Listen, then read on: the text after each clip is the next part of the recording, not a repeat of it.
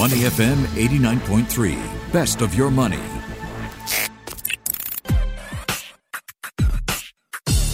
Money and Me on Your Money, only on Money FM 89.3. It is our much awaited show on the outlook for the private property market. We were waiting for the final figures released by URA. The figures are out today. Uh, they come as hot as you possibly can to your ears, straight to your ears. Prices of private residential properties across Singapore increased quarter on quarter by 3.3% in the first quarter of this year. That is steeper than the 2.1% growth that we saw in the fourth quarter of last year. More expensive private residential residential home figures, fueled partly by a 6.7% jump in prices of landed properties in the period from January to March this year. That more than reverses the 1.6% drop in uh, October to December last year.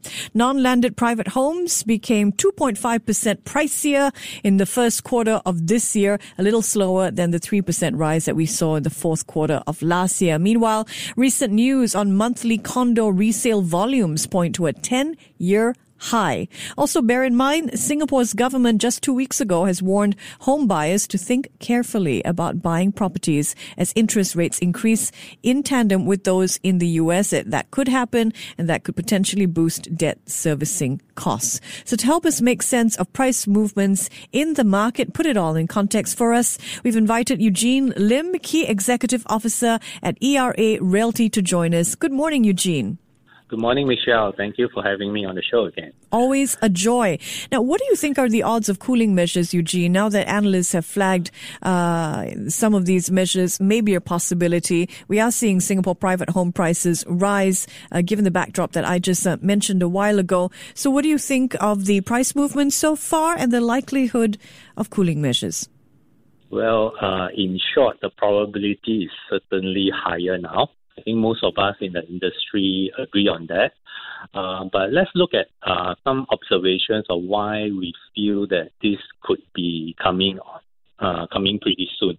Uh, our government usually watches property price trends for a while before in, intervening with the property market. So if you look at the previous cooling measures, the first tranche of cooling measures, which was in 2010, was on the back of four quarters of price increase uh, in in 2009 uh, due to largely speculative activity. So there was a lot of buying and selling that that pushed up property prices back then.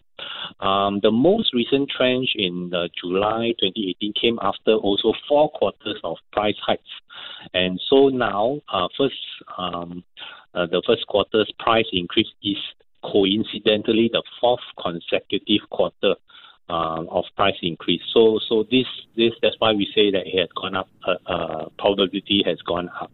Mm. Uh, yeah, largely I think uh, we have to look at uh, why price has continued to increase. This is not due to speculation. Uh, the people who are buying in the market today are genuine buyers. Uh, and if you look at property demand, which is, as you mentioned earlier, very, very hot due to uh, the numbers tell us so, uh, largely is due to several factors. I mean, a lower interest rates that's actually driving the whole market. You could have a property loan today for very, very uh, very low interest rates, and, and predominantly the confidence level is also up.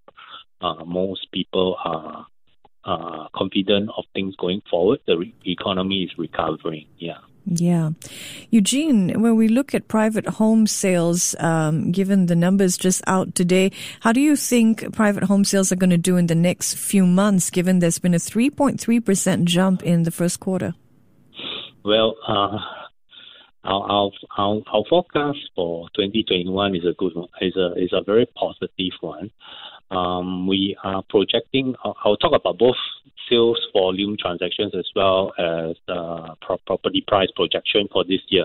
Mm-hmm. So for, for new project sales, uh, there's a momentum going, and uh, we're expecting the total new home sales for this year to be in the region of around 10 to 11,000 units, uh, compared to about 9,009 last year, conservatively speaking. Um, private resale is on a run, it's on a bull run. Uh, we are seeing about we are probably expecting conservatively about 12,000 units transacted compared to about 10,000 last year. And overall price increase, as we have already seen, the first quarter is up.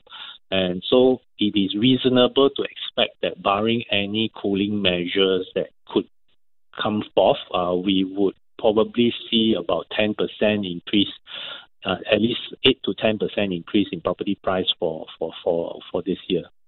He's Eugene Lim, Key Executive Officer at ERA Realty, joining us this morning. Eugene, when we see monthly condo resale volumes hitting a 10 year high, uh, 1,662 units resold last month in March. This is more than double the number in the same period last year and 75% higher than the five year average volumes for the month of March. So besides being a good March for sellers of condos, what does this indicate?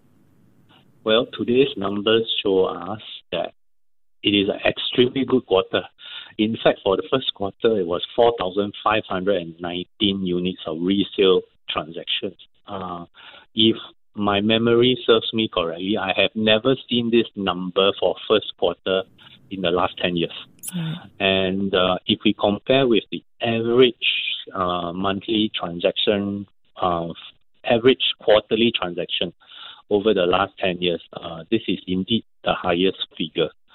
Um, reason for why we are seeing such a buoyant resale market is that the resale buyers are mostly buying for owner occupation. Mm. Uh, we have less investors who are buying for investment in this segment of the market.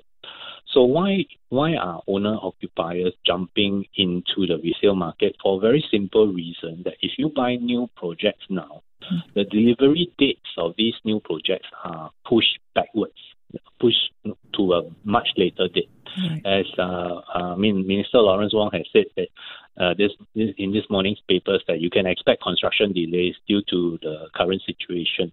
So, so indeed, most new projects the delivery dates are later. That's one. So those that have more urgent housing needs, they have no choice, but they uh, they are looking into the resale market. Secondly, uh, those that require bigger space. And if you look at resale transactions now, you are look you are seeing actually units with larger floor areas being transacted. Uh, for example, if you are looking for three bedroom units, the older condominiums, three bedroom units are typically around 1,002 to 1,003, or you can even get a 1,004 square feet unit. Whereas if you buy new launch today, looking at about a 1,000 square feet or smaller for a three bedroom apartment.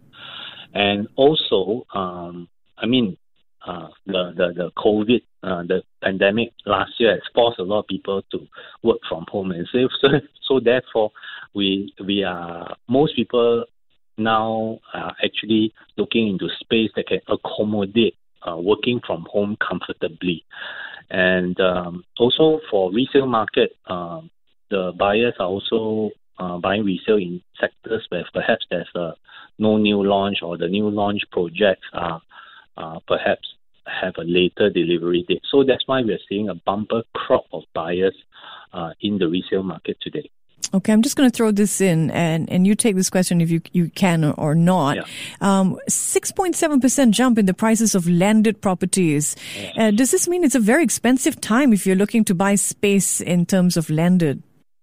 Okay, I want to share with you a very uh, interesting insight. Mm. Um, okay, we, we have both people who are upgrading into landed because landed is a scarce commodity in Singapore, and uh, any any Singaporean uh, would know that if you own a landed property and you hold it over time, price will appreciate because it's the limited commodity. So we have a fair share of people whose ultimate dream is to buy into a landed property. Then we have another group of people who are currently landed property owners who want to get out of the landed property market. For example, they have grown older. All right, so they are much older now and they don't want to climb up and down, you know, in their right. house.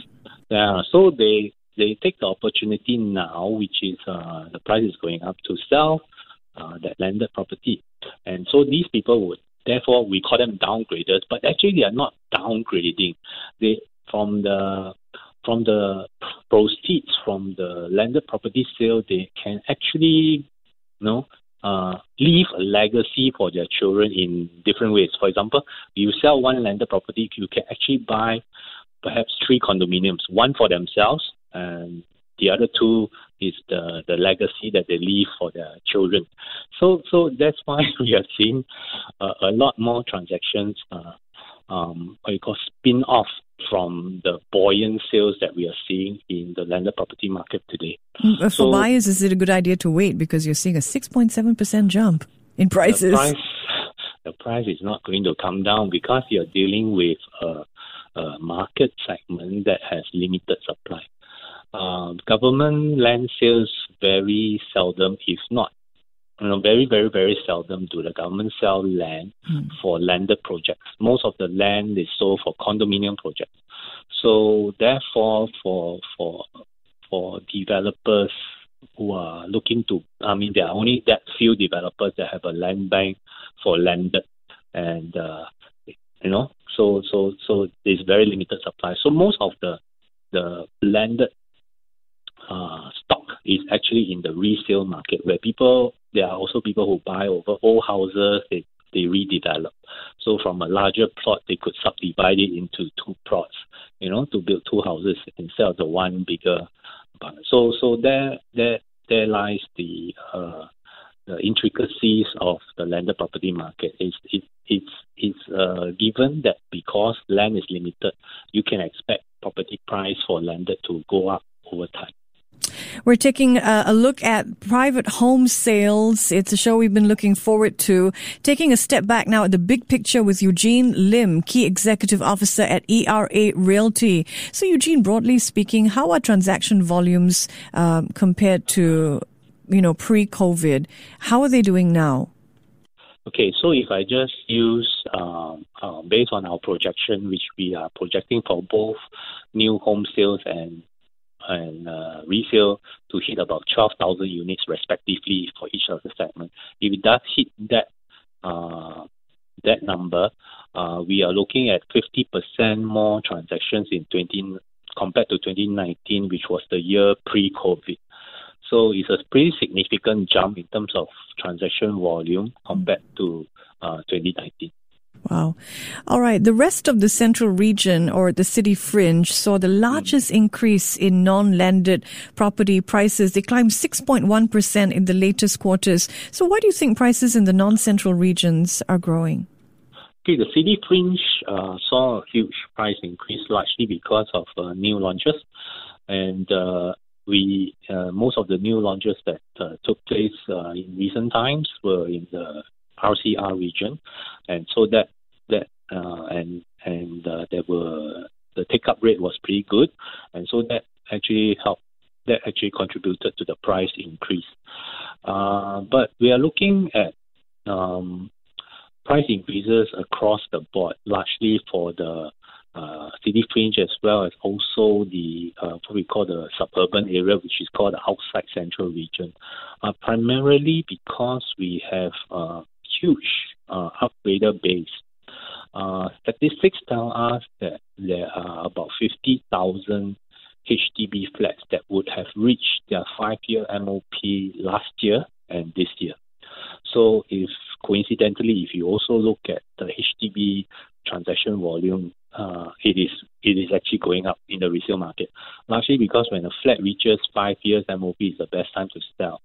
And so when what happens after you sell the flat, you need to upgrade to something, right? And so it is a it, that's why we're seeing a, a huge upgrader base and and uh, uh, coming from the HDB upgraders. And uh, there are pull factors, obviously, for private properties. Number one is the lifestyle preference. Uh, you have a private address, and uh, you have facilities, and you don't have to travel out of your uh, your home to go to facilities. And those people who want to host their friends uh, over, they can book actually the, the facilities, the barbecue pits in in the condos.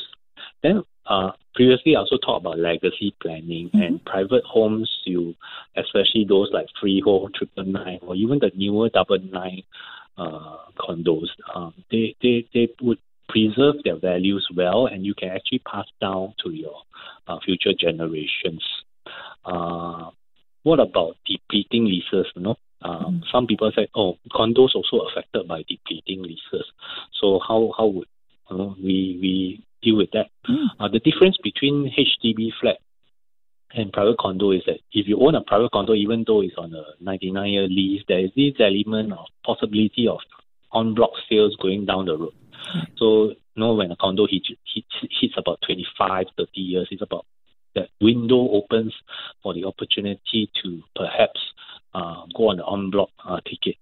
And, or even if you let's say uh, further down the road you, you miss the en bloc cycle, there's also a possibility to discuss with the government to renew the the land lease subject to, of course, approval, and that actually differentiates uh, private 99-year leaseholds from HDB flats, which you have no say over whether uh, your your depleting lease because uh, the land is, is you don't own the land at all you know, for HDB flats. Whereas for condos, collectively, all the condo owners own part of the land. He's Eugene Lim, Key Executive Officer at ERA Realty. Um, finally, before we let you go, we've been talking a lot about the numbers and the sales transactions that we've seen so far and projections, of course, for the private residential market. Um, be- bearing in mind, two weeks ago, we heard Senior Minister Tharman Shanmugaratnam, Chairman of the MAS, uh, he was speaking in response to a question in Parliament on the impact of rapidly rising U.S. long-term rates on Singapore. And Tharman said the risk of rising interest rates is a reminder that everyone should continue to exercise caution in their property purchase decisions. So, um, Eugene, should buyers assume interest rates will rise when they're planning their purchasing decisions? I think uh, if we um, take heed of what uh, Senior Minister Tharman is saying, then we could get a hint that uh, if any of the cooling measures is forthcoming, it could be likely to be addressing the issue of borrowing. Borrowing that mm. so so put that in mind. I would look at loan to value ratios could be adjusted, or even they could impose a mortgage servicing ratio for private property loans, which uh, currently don't have. Mortgage servicing ratio only applies to loans to buy HDB flats. So, so we could see uh, that coming along. But anyway, let, let me just put some things in perspective. Mm, um, in in for the housing loan market, you could get a loan for currently around one percent, which is extremely low. And interest rates in Singapore are determined by uh, SIBOR. Singapore Interbank Offered Rates. And SIBOR rates, uh, U.S. interest rates will influence SIBOR, and in return, which will affect the local mortgage lending rates. Uh, so if U.S. Federal Reserve raises their interest rates, then our, our borrowing costs will increase.